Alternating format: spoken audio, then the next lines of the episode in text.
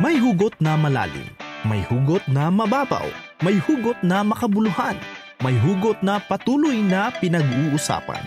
Ano man ang iyong hugot, ilahad na yan sa Hugot Radio kasama si DJ Ron. This is Hugon Radio on FEBC Radio. Care 104.3 The Way FM.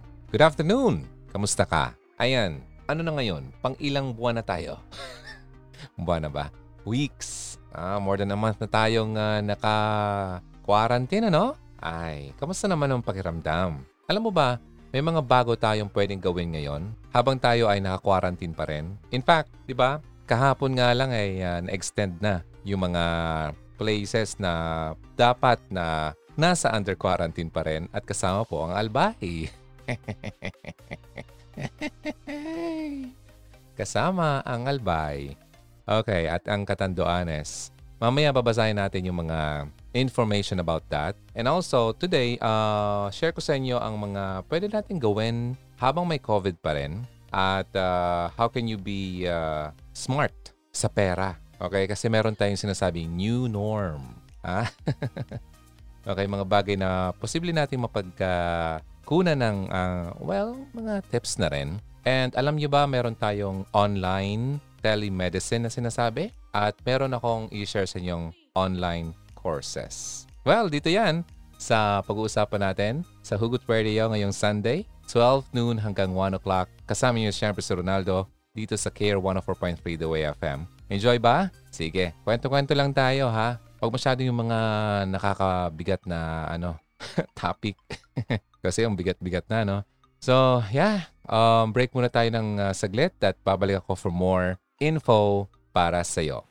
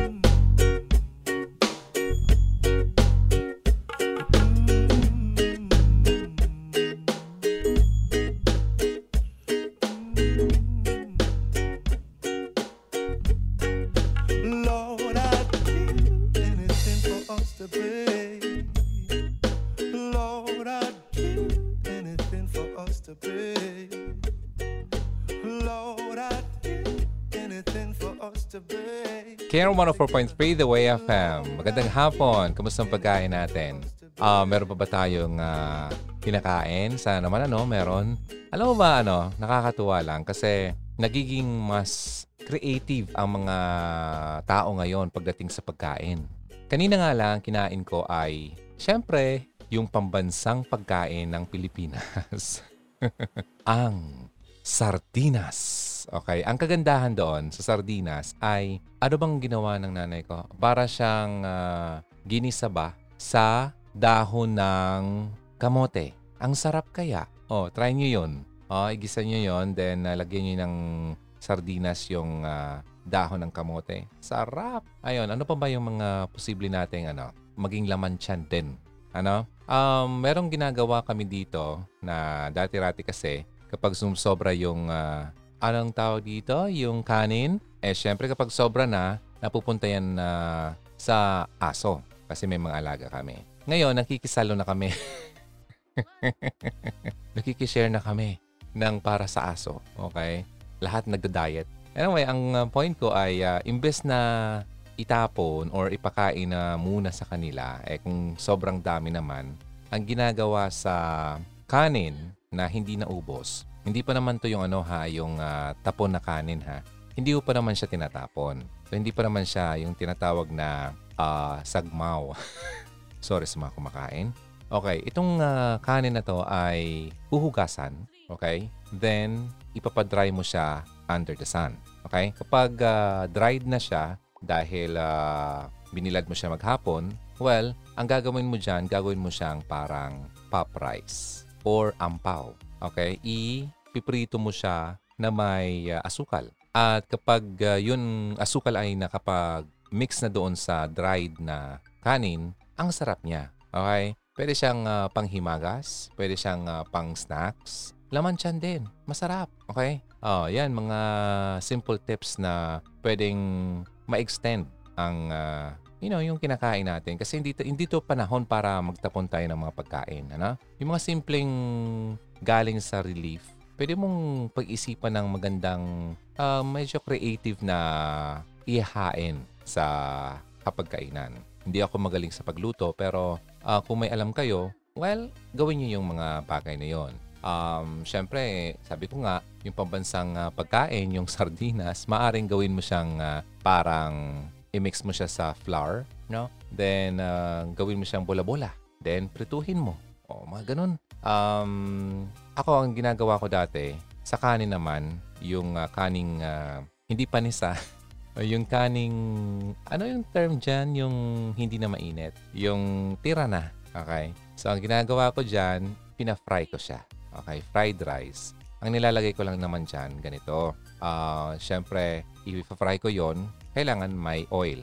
Ang gagawin ko muna ay mag-fry ako ng itlog. Okay? Then yung itlog, yun ang ah, mauna. Then, ang isusunod ko, kapag nalagay mo na ng konting asin, lalagay ko na yung rice. So, yung itlog tsaka yung rice ay nakamix na yon. Pero wag mong kalimutan pala yung bawang. Nakakapasarap din yon. Okay? So, i-set aside mo muna yung itlog. Then, ah, mag-prito ka ng bawang. Then, ano na, ilagay mo na yung itlog ulit. Then, yung i-mix mo na yung kanin. Then, ang masarap nun kasi may, parang meron siyang ano, rice in a box. No? Kung meron ka pang pwedeng idagdag, yung mga tirang, kung ano mga tira-tira. Tirang ah, prito, pwede mong ilagay. Depende yan sa'yo sa, sa panlasa mo. Basta ako, yan ang ginagawa ko kapag lalo kapag ah, midnight, ah, gustong kumain, mga ganon. Laman tiyan din yon Tapos, sa halimbawa, dalawang itlog, marami na yun. Then, ah, timpla ka ng kape or gatas kung ano man. Bahala ka or ah, rice coffee. Depende yan sa panlasa mo. Ang sarap. Okay, so yun. Mga pang ah, tawid gutom din yan. Ang dami, kamote. Ano? Ah, maglaga ka ng kamote. Mura na lang kamote dyan sa labas. Depende kung ah, ah, saan ka bibili. Ah, gawin mong kamote cube. Ah, or same din, lagay mo ng asukal. Or ilaga mo na lang. Kasi mas masarap yung ano, yung ah, natural lang. Huwag masyadong maraming ah, asukal kasi masama din naman yung sugar sa katawan. Ano pa ba? Ah, kung mayroon kang patatas, pwede mo siyang gawing ah, homemade french fries. Maraming patatas ako nakita dyan sa palengke. Kung ano-ano, yung mga pwede mo lang ah, mapagkunan. Halimbawa, ito pa, yung sardinas ulit. I-ano mo siya, lagyan mo siya ng malunggay. Ang malunggay, napakagandang ano yan. Ah, source yan ng ah, minerals. Ano yan eh, miracle ah, plant kasi ang malunggay. So, lagyan mo ng malunggay ang iyong sardinas. Or kung ayaw mo naman, gawin mong soup yung ah, malunggay. Mga ganun. Alam mo kasi sa panahon ngayon, kailangan mong magpalakas ng katawan kasi yan lang naman ang panlaban natin sa virus na, well, ah, na nasa labas. na naghihintay sa yung lumabas ka. so magpalakas ka ng katawan mo, okay? So yun lang, na, na-mention ko lang yan kasi tanghali ngayon ah, about pagkain. Now, kung halimbawa man na ano, um, walang-wala talaga, ano, wala man lang nagbibigay. Alam mo, ang mga taong maswerte ngayon, yung mga nagtatanim sa bakuran nila, yung mga nasa bundok, maraming mapagkunan. Yung mga niyog ay nahuhulog na lang. Di ba? Pwede kang gumawa ng gulay. Kung ano man, ginataan, kung ano. Ay, nako, sarap. Um, kaya maging creative na lang. Um, sa mga taong magagaling sa pagluto, yan, kung ano-anong naiisip yan. Ang pagluto naman kasi ay art. Na? Wala naman kasi yan, ano, parang ang recipe kasi, depende yan sa iyo eh. Kung magaling ka talagang mag-create ah, makagawa ka ng sarili mong recipe. Basta masarap, eh ano na yan, patok na yan. Ha? Isipin mo na lang kung ano yung ah, mga makamura at ah, may sustansyang pagkain para sa pamilya. Huwag masyadong mapili. Alam mo ang kagandahan ng COVID uh, season? Yung mga taong mga maarte noon, hindi na maarte ngayon. Pwede na yan. Gutom na eh. Hindi ba? Naisip mo? Noon parang hindi ka makakain ng sardinas. Ay, may kilala akong ganyan. Hindi naman mayaman pero hindi kumakain ng sardinas. Feeling. Rich kid. Ah, pwede pa siguro kung mayaman. Maintindihan ko pa kasi hindi yan uso sa kanila. Pero kung wala naman eh, hindi mo pakain ng sardinas, ay parang hindi naman yata kahanga-hanga yon Unless na lang kung talagang ah, ano ka, allergic ka sa sardinas, pwede pa. Pero kung wala naman dahilan, ayaw mo lang talagang ah, makaamoy kung ano man, ah, makakita or kahit na hawakan yung ah, lata ng sardinas, hindi mo magawa kasi nangdidiri ka, ah, hindi ka po nakakatawa. okay? So, bawasan ng kaartihan ngayon kasi hindi po yan napapanahon. Okay? And uh, ang kagandahan ngayon, sabi ko nga ay uh, marami natuto. No? Uh, nababawasan yung pagiging magastos natin at nakakapag-isip tayo, ay um, ano, kaya dapat pala ngayon ay uh, meron akong ipon. Dapat pala ngayon ay uh, ganito, meron akong nakatawang pera kasi hindi natin alam kung hanggang kailan itong coronavirus na to. No? Hanggat sa wala pang vaccine, hindi po talaga, sabi ko nga, wise uh, na i-lift yung lockdown, yung quarantine natin. Kasi mas nakaka, well, nakakatakot yon sa public kasi kung isipin natin na wala na, yung pala meron pa, uh, baka nagrabe tuloy tayo. Ano? Ayun, kaya gusto kong i-share sa inyo rin ang mga bagay uh, patungkol sa ano, sa pera din. And uh, mga bagay kung paano maging smart sa pera. Ha? Well, noon kasi, hindi rin ako ganon. Kaya lang nung kapag uh, naisip mo rin na tumatanda ka rin, kailangan mo rin naman talagang mag-isip. hindi lahat ng oras ay malakas ka. Okay, hindi lahat ng oras ay may, may bibigay sa iyo ng uh, ayuda. No? Kaya nga sabi dito sa tips na napakinggan ko eh, uh, number one daw, huwag kang magbili ng mga bagay na hindi mo naman talaga kayang bilhin. Maraming taong ganun, para lang magpasikat ay bibilihin kahit hindi naman kaya. Nakikipag-kompetensya sa kapitbahay, sa kaibigan, sa katrabaho. Kahit na pag-uwi sa bahay, wala nang makain. Basta meron lang maisuot na maganda. Okay? Paano ba malaman kung afford mong isang bagay? Huwag ka raw waldas ha. Kasi sayang yung pinagkakitaan mo. Yung kain ka ng kain sa labas, kahit meron ka naman pagkain sa bahay. So, paano mo masabing afford mong isang bagay? Kailangan mo lang daw i-multiply sa 5 ang presyo ng isang item. Halimbawa, gusto mong bumili ng cellphone.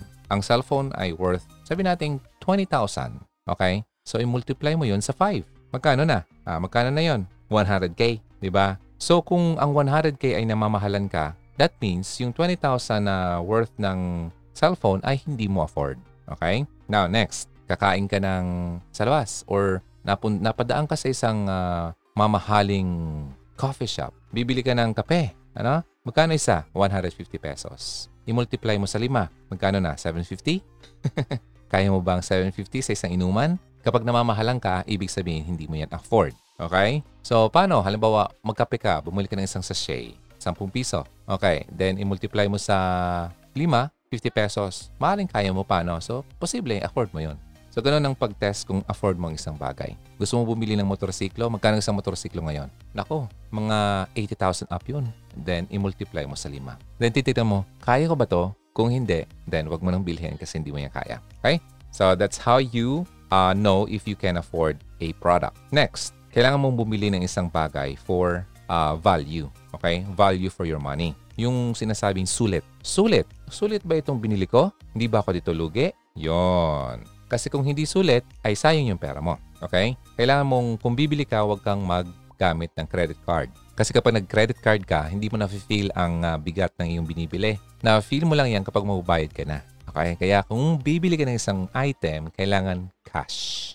Okay? So, wag mag-gamit ng card. And number one, wag ka daw gumastos na hindi mo afford. Pangatlo, kailangan mo daw mag-build ng iyong emergency fund. Na, di ba ngayon, mas na-appreciate mo na yung term na emergency fund ngayong may crisis? Noon, di mo naisip yan eh. Di ba? Sumusweldo ka, tapos gastos dito, gastos doon.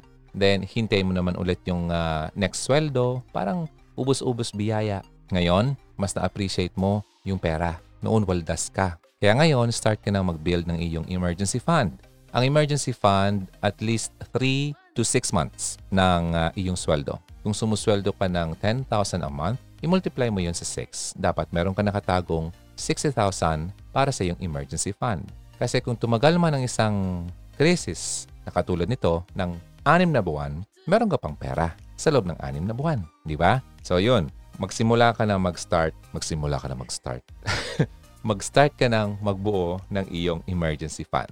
Ayun. Next, kailangan mong mag-invest. Pero mag-invest ka wisely. Huwag ka mag-invest sa bagay na hindi mo naintindihan. Kasi kapag hindi mo naintindihan at nag-invest ka, malamang malulugi ka lang or maluloko ka lang. So, kailangan mong mag-research and kailangan mo ba rin mag-conduct ng sarili mong pag-aaral.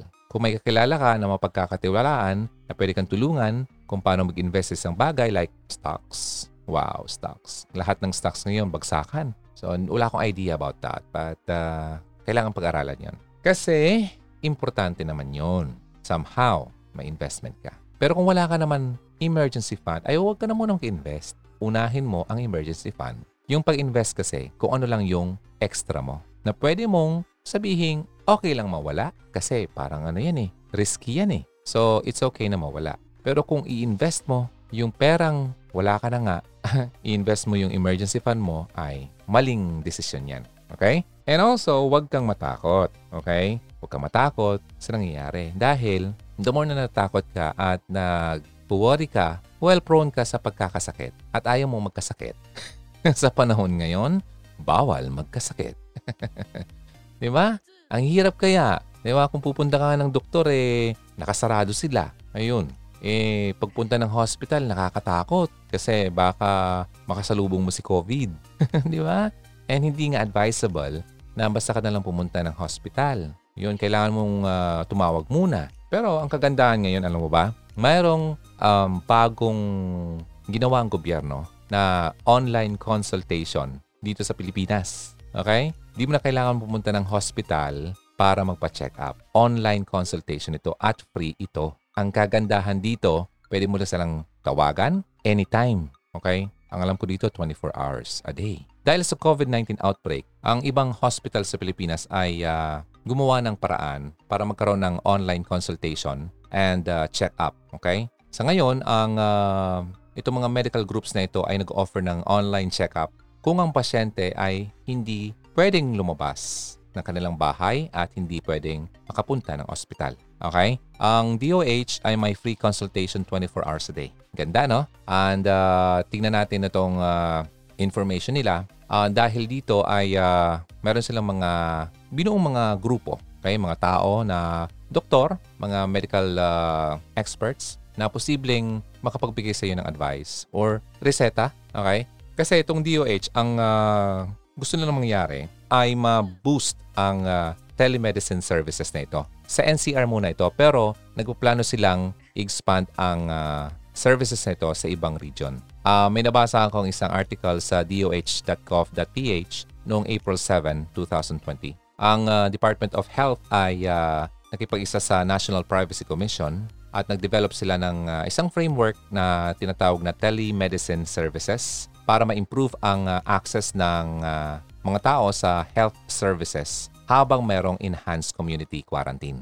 Under dito, sa DOH and PC Joint Memorandum Circular, well, pwede kang mag-consult uh, over the phone or pwede kang magpag-chat or pwede kang mag-text. Ang ganda, di ba? And uh, ang iba nga, meron pang audio-visual conferencing platform. So, ang healthcare providers ay uh, nag-conduct sila ng consultation and uh, pwede silang mag-issue ng electronic report and uh, prescription. Oh, galing no? So sana nga ay uh, may pagpatuloy nila ito kasi maraming tao talagang mangailangan ito. Ang DOH COVID-19 hotlines pala ay 1555.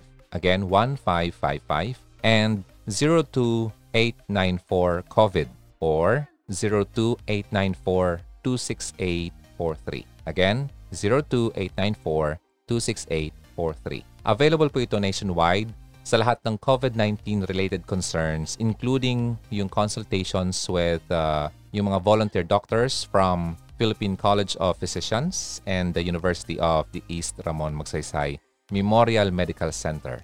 Wow. Starting April 7 yon Okay? Uh, sa National Capital Region uh, ng mga residents ay uh, pwede silang maserve uh, ng mga hotlines na ito. Yung Telemed Management and uh, Medgate hotline is 0284241724. At yung Globe Telehealth Incorporated or Consulta MD, hanapin na lang yan sa Facebook. May number silang 0277988000. Free po ito sa Globe and TM users. Okay? That's 0277988000. Marami pa silang mga partnerships na posibleng uh, gawin sa mga darating pang mga araw. Ayun. Ngayon ang tanong, kailan ka pwedeng magpakonsulta? Okay? Paano malaman na dapat ka na magpakonsulta? Meron ka bang dry cough or sore throat? Narito ang 9 steps na dapat mong gawin kung meron kang, well, coronavirus. Let's see kung meron ka nga. Sana naman wala, no? Pero kung meron ka nito, huwag matakot at uh, gawin na lang mag-consult ka sa pinakamalapit na health professional or pwede mo itong i-avail itong online consultation na nabanggit. Okay? Now, ito yung nine actions na recommended ng mga experts. Actually, US ano to eh, based to. Pero ano naman to, ang standard nito ay uh, ginagamit naman ng lahat. So you have to take a deep cleansing breath. Kung congested ka, gawin mo yung uh, makakaya mo. Kung nagde-develop ka ng uh, COVID-19, yung upper respiratory mo ay uh, naapektuhan at nagresulta ito ng uh, infection.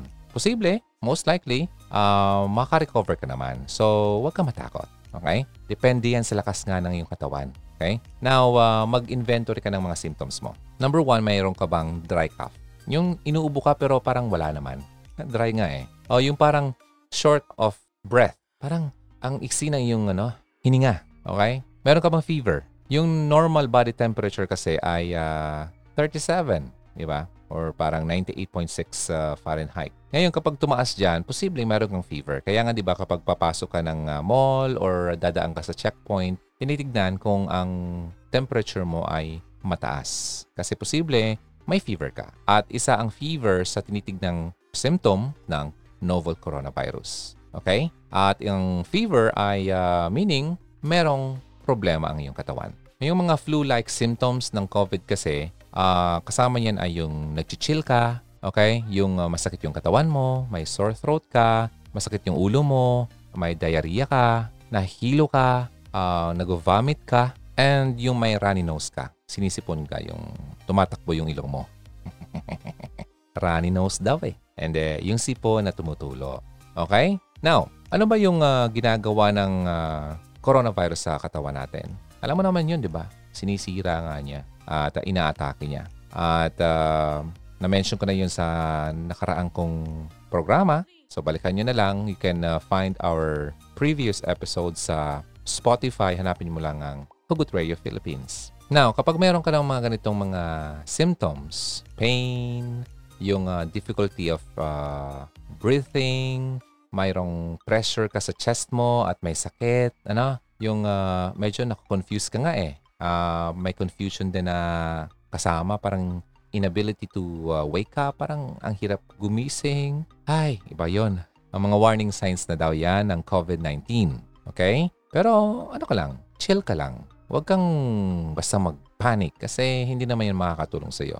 So, ang dapat mong gawin ay tumawag ka sa doktor. Okay? Huwag kang basta-basta pumunta ng uh, emergency department kasi hindi yun advisable. Kasi nga, masama na yung pakiramdam mo, baka kung ano pang malanghap mo dyan at uh, makasalubong mo pa yung ayaw mong makasalubong, si COVID. okay? So you have to call your uh, medical provider uh, before ka mag-seek uh, ng kanyang care. Now, yung na-mention ko kanina, isa yon. Kung may kakilala kang doktor na mas malapit sa bahay nyo, mas maganda. Okay? Huwag nang patagalin pa. Kasi kapag uh, the more na pinapatagal mo yan, the more na lumalaki ang problema mo. Huwag matakot, gawin lang na rapat. Kung wala kang kakilalang doktor, well, sa lugar mo, pwede kang uh, tumawag sa local health department nyo. Uh, dito sa anumang uh, place ng uh, dito sa atin, meron naman mga uh, RHU, di ba? At uh, huwag ka mahiya kasi hindi to panahon ng hiya-hiya. Naku, kailangan mong harapin yan. Hindi yun, hindi to yung ah, dapat na ikatakot at ikahiya. Ay, mayroon ako ganyan-ganyan. Kung anong baka anong isipin ng ibang tao. Eh, pakailam nila. Di ba? Isipin mo yung sarili mo. Okay? Tsaka yung mga taong posible mong maapektuhan. So, wag nang mahiya-hiya na yan. Hindi to yung, ah, yung sinasabing parang kinakatakutan ka ng tao. Huwag mo nang isipin yun. Okay, yung may mga sikat pa nga na tao, eh, si Howie Severino, tama ba? Tsaka yung artista, yung mga senators, di ba? Hindi, nahiya ba sila magpa, magsabi sa public na meron sila? Hindi naman, di ba? So, ganun lang naman yun. And huwag ka basta-basta nga lumabas ng bahay hanggat sa hindi sinasabi ng doktor mo. Okay? May sakit ka na nga, you just stay home. Okay? At ah, mas maigi yun kesa yung ah, lumabas ka pa, mababa yung immune system mo, at baka ma-infect ka pa sa labas lalo ng coronavirus na yan o kung ano man na virus na posibleng tumama sa'yo. Okay? Ang ah, pinaka-serious na resulta niyan, maaaring mas nodoble tuloy yung karamdaman mo. So gawin ang lahat ng ah, makakaya na makontak lahat na posibleng makatulong sa'yo. Yan. Tsaka kung in-advise din na pumunta ng hospital, then go. Kung hindi naman, ah, pwede naman siyang i-manage sa bahay, mas maigi. Mag-home quarantine ka na lang. Mag-separate ka sa bahay mo, may sarili kang kwarto, basta sundin mo lang yung mga tips nila like uh, yung ventilation dapat uh, maganda, okay? Then uh, yung mga kasama mo, um, magsuot din ng mga yung mga protective uh, wow, gear. Mag-mask, pwede na yon. And uh, social distancing pa rin sa loob ng bahay. Kasi ang uh, coronavirus kasi, usually kapag hindi ka nakasuot ng mask, Okay, yung mga droplets kasi kapag umubo ka or uh, humaching ka, yun ang makaka-affect or infect ng ibang tao. Pero kung nakamask ka, well, nandun lang yun sa loob ng mask mo. Sabihin mo yun sa doktor mo kung lahat ng mga nararamdaman mo. Huwag kang magtago. Okay, tell your doctor everything. Lahat kung saan ka pumunta, yung uh, history mo, kung ano yung ginawa mo, di ba? Sino ba yung mga nakakontak mo, mga ganon-ganon. Okay? para naman ma-trace ng doktor kung ano ba talaga yung sinimulan nun. Then, bahala na yung doktor kung uh, anong gagawin niya. Kung itetest ka, sila lang nakakaintindi niyan. Sila mas nakakaalam niyan. Tiwala lang sa mga eksperto. Magtiwala sa doktor kasi naman ay si Lord ay uh, inalaw naman ng doktor na magkaroon ng kaalaman para naman yan sa karamihan. Okay? And syempre, tiwala sa ating Panginoon kasi siya ang pinaka nakakaalam. So, mag-isolate ka lang kapag uh, nasa loob ka ng bahay. Okay? Stay home. Sa loob ng kwarto mo. And uh, huwag masyadong maglalapit sa mga kasama mo. Huwag ka mag-share ng uh, kwarto at uh, ng bathroom kung maaari lang. And uh, limit mo yung mga contacts mo sa ibang mga tao. Ang kagandahan nga ngayon, meron na tayong internet. Kahit paano, kung nasa loob ka na ng kwarto, pwede ka makipag-communicate through video call. Di ba? So, hindi ka mababore. Yon. Sa mga wala naman internet sa bahay, at least meron kang cellphone maaasiguro, uh, pwede kang makapag-call or text. So, yun ang mga dapat mong gawin, mga uh, simple tips para sa iyo. And avoid, syempre, sabi ko nga, public transportation. Kasi hanggat sa hindi naman talaga required na lumabas, huwag ka nang lumabas. Okay? Stay home. Now, kapag na-test ka na, bahala na sila sa dapat gawin sa iyo. Okay? Magtiwala ka lang sa mga tumutulong sa iyo and lumayo ka sa mga pets mo. Kasi kung mababa ang immune system mo, ang mga pets kasi kung saan saan pumupunta, maaari makapag-transmit niya ng uh, infection sa iyo. Okay? So, ingat ka na lang din. Huwag ka na munang maghahawak ng uh, aso or pusa o kung anumang pet na nandyan sa loob ng bahay niyo. Alright, so uh, yeah, let's take a break muna at mamaya i-share ko sa inyo yung mga pwede mong magawa habang nasa bahay ka. Okay, wala kang magawa, ano kayang uh, mga pwedeng gawin habang naghihintay tayo ng katapusan ng ating pagkakulong? Alam ba yung mga estudyante ngayon? Ah, yung iba na-excite na na matapos na kasi gusto nang makabalik ng eskwelahan. Yung iba naman parang mas nag enjoy sila kasi marami silang panahon sa bahay nila or yung iba maraming panahon para maglaro ng online games. Uh, pwede na yon. At least uh, hindi kung anong mga pangit na ginagawa. Eh, mga bagay kasing hindi maganda sa internet. So, kung naglalaro lang naman sa phone or sa computer, pwede na yon pampalipas uh, ng oras. Pero, sa mga magulang, huwag niyo pong hayaan na maglaro na lang anak niyo ng buong araw. Ilimitahan niyo. Okay? Kasi kapag bumalik na at bumalik na sa, sa tamang, uh, ano bang term dyan? Sa normal. Meron pa bang normal pagkatapos to? Mukha yatang hindi na. Yung new norm. ang ah, tinatawag. Sabi nga eh, pag ah, natapos na to, meron pa rin ano, parang sinasabing takot yung tao. Eh, hindi naman yan lahat ah, lalabas pa kasi nagdududa pa. Eh, hindi pa naman talaga zero. Totally sa buong mundo. Wala pang vaccine. Unless kung may vaccine na. Well, di natin alam. Sana nga mayroon na, no? So mamaya pag-usapan natin yan. Okay? Break muna tayo. And ah, ito po ang Hugot Radio. Sana okay ka lang dyan. Kasama mo si Ronaldo at kayo nakikinig sa Care 104.3 The Way FM.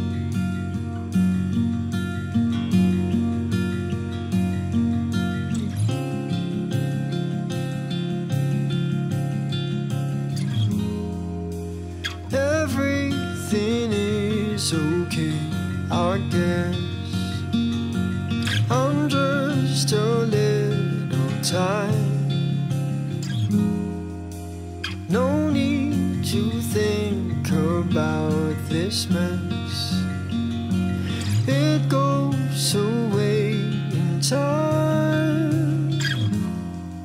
I know we don't mean it. The words unspoken, we can feel them in the silence. Oh, the quiet is shaking, the thoughts we're thinking in our sighs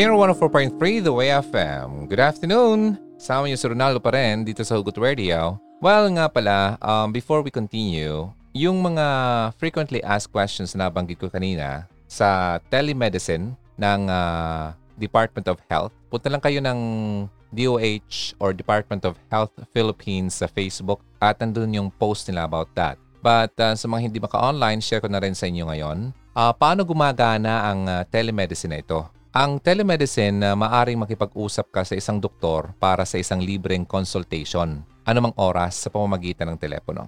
So, posible may bayad yung tawag kasi yung mga numbers na nabanggit ko kanina ay landline po. Okay? Pero maganda na yon.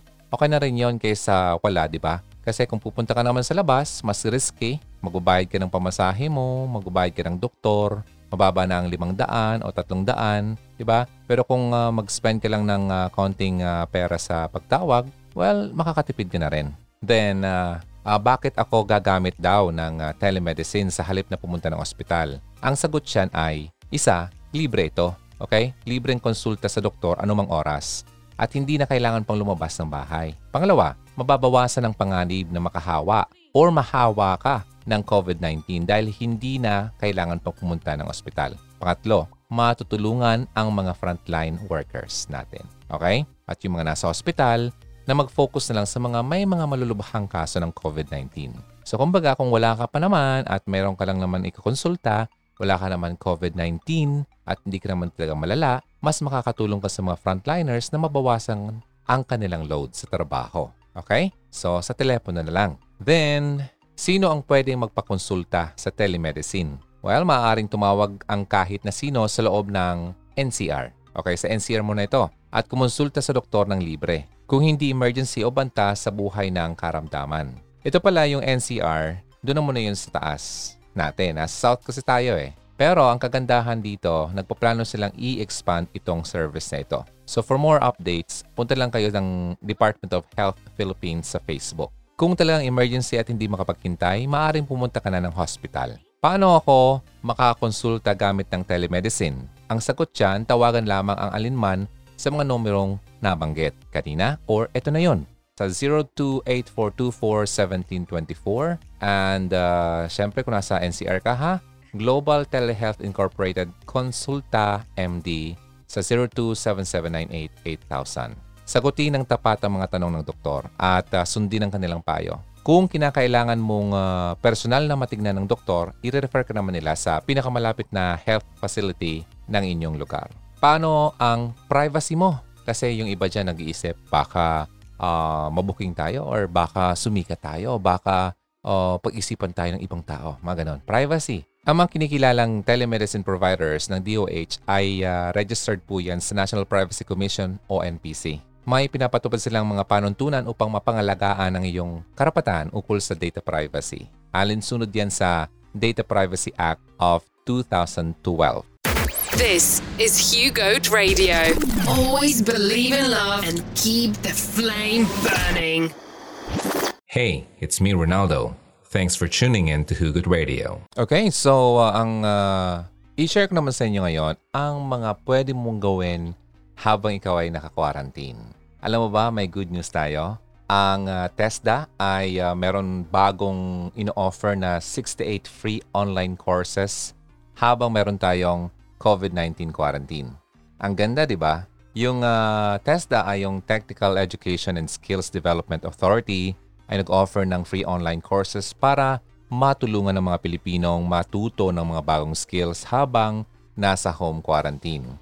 Sabi ng direktor ng uh, TESDA na si General Secretary Isidro La Peña, yung 68 short courses na yun ay pwedeng maging available para doon sa mga gustong matuto ng bagong kaalaman or craft or kailangan mag-advance ng kanilang technical skills. Sabi niya para may magawa ang ating mga kababayan. Okay, they came up with uh, the Testa Online program at in-enhance nila yon para ma-avail ng ating mga kababayan. Among the courses offered ng TESTA online program ay uh, yung bread production, cookery, hot and cold meals preparation, healthcare, and massage therapy. Also offered sa program yung uh, agricultural courses like yung uh, fruit growing and vegetable gardening. Wow, ganda nun. At meron din yung automotive courses uh, such as yung diesel engine tune-up and battery servicing. Maganda yung mga ganito. Okay?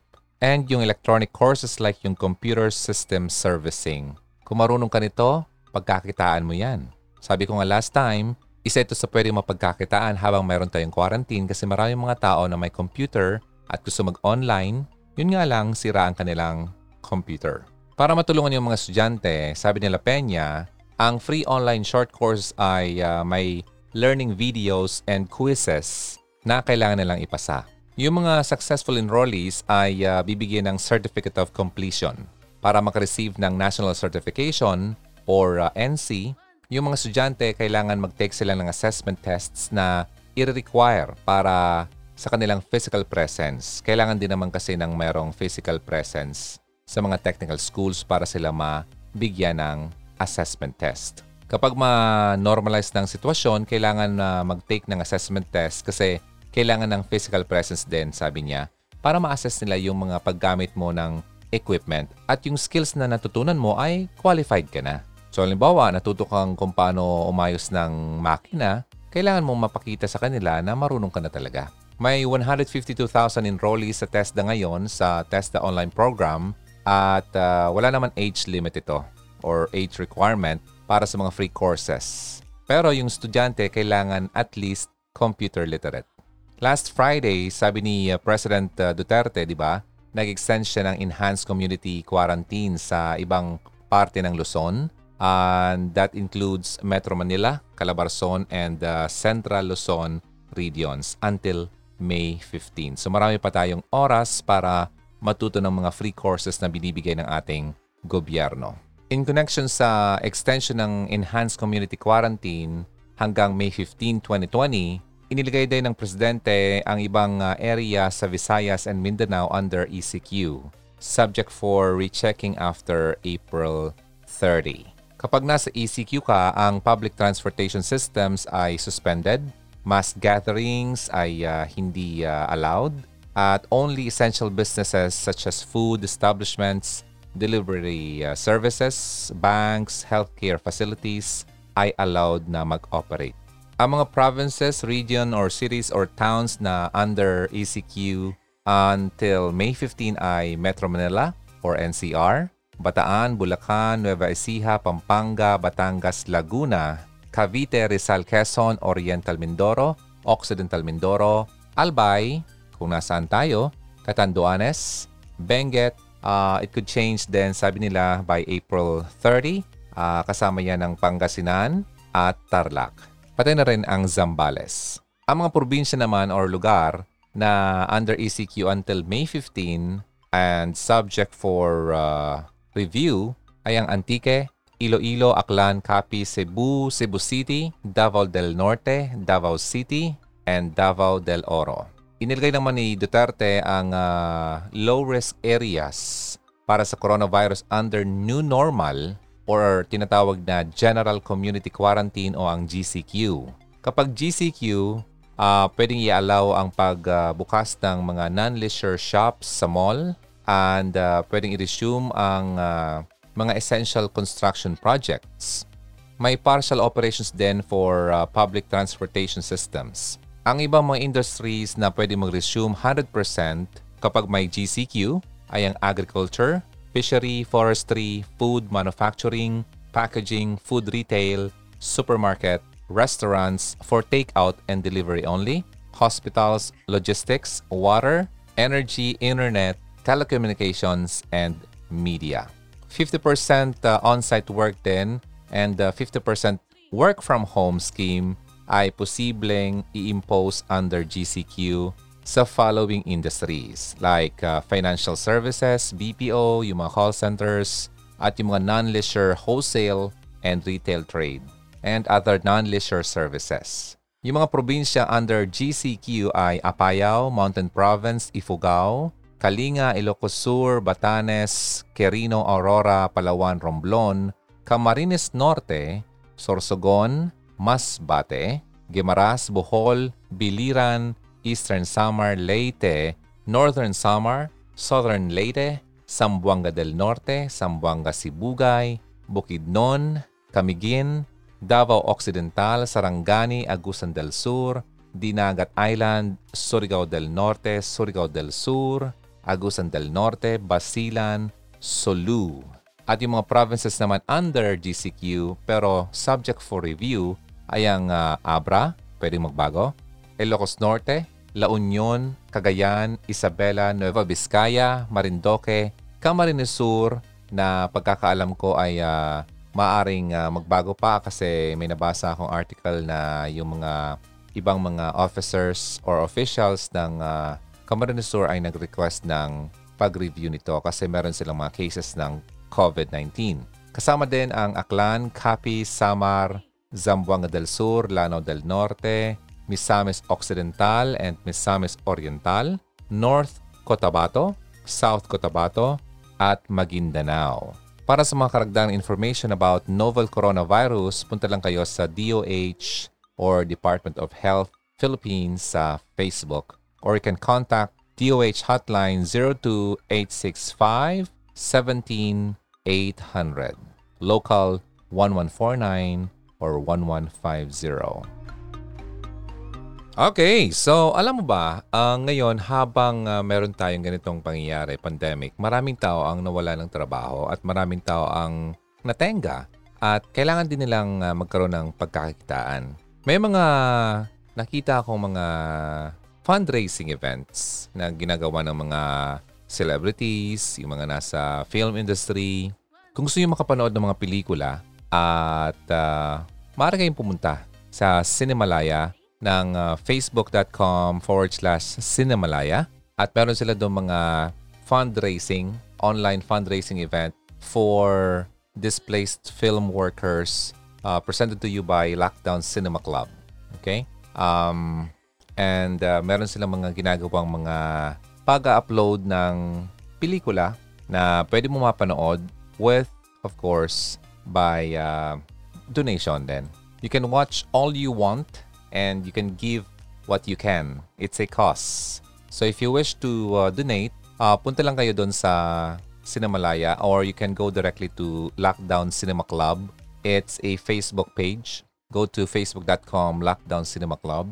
And uh, if you wish to donate, you can uh, check out yung uh, different donation channels nila. Uh, you can uh, donate through uh, fund transfers, sa bangko or depende mobile wallet. Depende yan. Then uh, you can also use PayPal. Sa mga mahilig sa pelikula at uh, may pagmamahal sa uh, industry ng pelikula, pwede kayong uh, pumunta rito and mag-donate na rin kasi kawawa nga naman yung iba. Wala ngayon na uh, pinagkakitaan yung film industry and yung entertainment industry. So again, it's Lockdown Cinema Club sa Facebook. And in addition, meron akong na-discover na mga online courses, free and paid courses na binibigay ng isang grupong ito. Ang tawag sa kanila ay Shoot Practical Videography School. Ito po ay uh, parang film making school, okay? Or film school at nagbibigay sila ng mga online filmmaking tutorials. Uh, free and paid. So if you wanna learn more about uh, nitong courses na to, pwede kayong pumunta ng facebook.com forward slash shoot practical video. Maganda to kasi plano ko sana itong mag-join last time bago mag-lockdown. Kaso nga lang nagkaroon tayo ng ganitong pandemic so hindi natuloy. Nasa Quezon City ito. So maaari siguro um, pansamantala dito na muna tayo sa mga online courses nila. At uh, ubusin nyo yung mga free courses nila sa YouTube. Marami yon. Kung gusto mo matuto ng mga about film, filmmaking, uh, yung lighting, uh, paggamit ng camera, effects, video editing, at kung ano-ano pa. Matutunan mo yan dito kasi itong uh, usually yung mga slots nila ay uh, limited naman kaya kumbaga unahan tayo. Last time nga lang yung gustong-gusto ko yung uh, quarantine sessions uh, nila na online workshop, yung vlogging, kung paano yung ma-achieve yung good video and audio uh, production mo. Sayang na tapos na yon last week Uh, actually, last month nga. And this month, meron silang mga bago uh, quarantine sessions na tinatawag nila. Ang topic yung uh, how to set up HD video wireless broadcast. Punta na lang kayo sa Facebook uh, page nila, Shoot Practical Videography School at para makita niyo yung mga ano, offer nila. Alright? So, uh, yeah. Actually, marami naman mga pwede nating magawa para naman magamit natin yung mga free time natin. Ito na yung mga pagkakataon na pwede mong gawin yung mga gusto mong gawin before. Like halimbawa ngayon, yung mga nauso ngayon, yung uh, podcasting. Alam mo ba yung podcasting? Okay? It's a combination of uh, parang recorded audio at pwede mo siyang i-post online, i-publish online. At parang yung Hugot Radio Philippines na mapapakinggan mo sa Spotify. Noon, nung nagsisimula pa lang ako as an editor and uh, podcaster, konti pa lang yung mga nagpo-podcast dito sa Philippines. Kasi yung podcasting start yan, matagal na eh, sa US pa. Meron pa 90s eh. Pero uh, actually nag-boom siya mga 2005, ganon. Then, uh, syempre yung Pilipinas, lagi naman huli. Ang mga isang dekada ang uh, late natin bago tayo makapag-adapt uh, ng isang bagay from like the US. Pero once na na-adapt na natin, madali na lang sa atin. So, yung podcasting, like if you wanna share your content, like uh, mahilig kang magsalita at mag-share ng mga ideas mo, you can record that. At pwede mo yan i-publish online. And next time, probably i-share ko sa inyo, uh, mag-deep uh, dive tayo patungkol dyan But if you want to learn more about it, uh, you can contact me. Pwede kayong turuan. Madali lang naman. And uh, syempre, yung mga techniques din, yung mga tips, yung mga, mga dapat mo munang malaman. Uh, sa podcasting kasi, kailangan mong magkaroon ka ng magandang audio kasi syempre, ikaw lang naman napapakinggan at hindi ka nakikita. And the other half of uh, video, syempre, audio. Ngayon, it's podcast, it's all about audio. So, walang video. Ang uh, kailangan maganda talaga yung microphone mo. Kaya ito yung mga bagay na kailangan mo pag-aralan. So, ngayon, na-share ko yan kasi kung wala ka naman na ginagawa at marami kang ideas, like before, nagwo-vlog ka, nagsusulat ka, probably this time, eh, ito lang pinakamagandang uh, opportunity para ma-repurpose mo yung content mo from written content to audio content. Kasi sa nahalata ko and in fact, may isa akong kaibigan na blogger, writer, sabi niya medyo mahina na yung uh, mga readers ngayon. I mean, yung traffic niya from readers ay bumaba. Kaya nga nag uh, lumipat na siya sa video making. Uh, iniisip niyang mag-vlogging. Sa ngayong panahon kasi, kung medyo mahihain ka at ayaw pakita, the best sa iyo ang podcasting. Pero kung makapalang mukha mo kagaya ko, Well, YouTube. Okay, mag-vlogging ka. Ayan. So, yung mga tips na yan, pwede yung uh, makuha naman yan uh, by uh, reading or kung gusto yung mas uh, mapadali ang learning curve nyo, pwede kayong turuan. Okay? So, next time na yan, uh, kasi maubos yung oras natin. Isang oras lang naman tayo dito and uh, almost 1 o'clock na. Ako po ay uh, pansamantalang magpapaalam at sana may mga natutunan kayo dito sa mga napag-usapan natin this Sunday. Okay? Yung mga new norm. Bagong normal. Paano ba maging uh, smart sa pera? Ayan, importante yung kanina. Yung mga bagay na pwede mong gawin kapag ikaw ay uh, posibleng uh, may symptoms ng COVID at meron tayong online consultation at napunta tayo sa topic ng online tutorial. And kung ano-ano pa. Ang ganda ng topic natin, ano? Mix parang halo-halo na hindi ko na nakakain. Matagal na kasi walang nagtitinda ngayon ng halo-halo.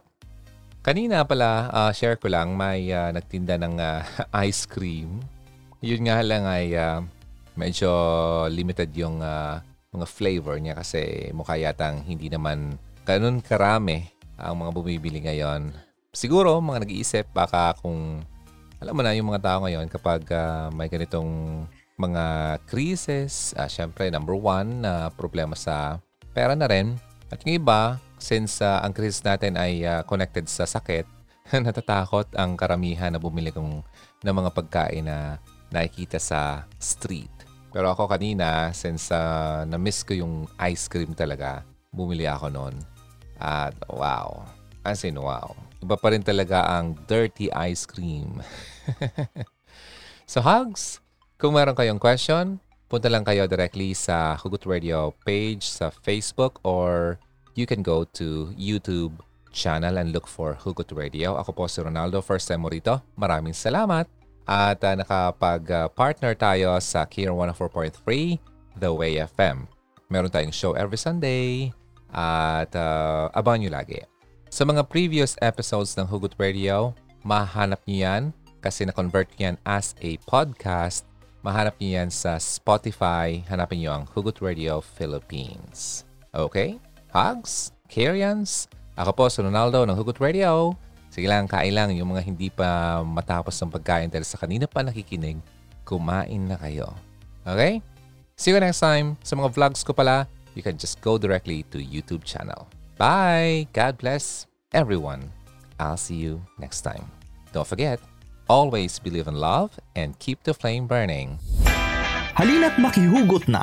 Kontakin mo kami sa 0946 763-9858, 0929-359-4298 o sa 0915-931-7184. Kung nais mong makipag-ugnayan kay DJ Ron, maaari din siyang bisitahin sa kanyang YouTube channel sa Hugot Radio.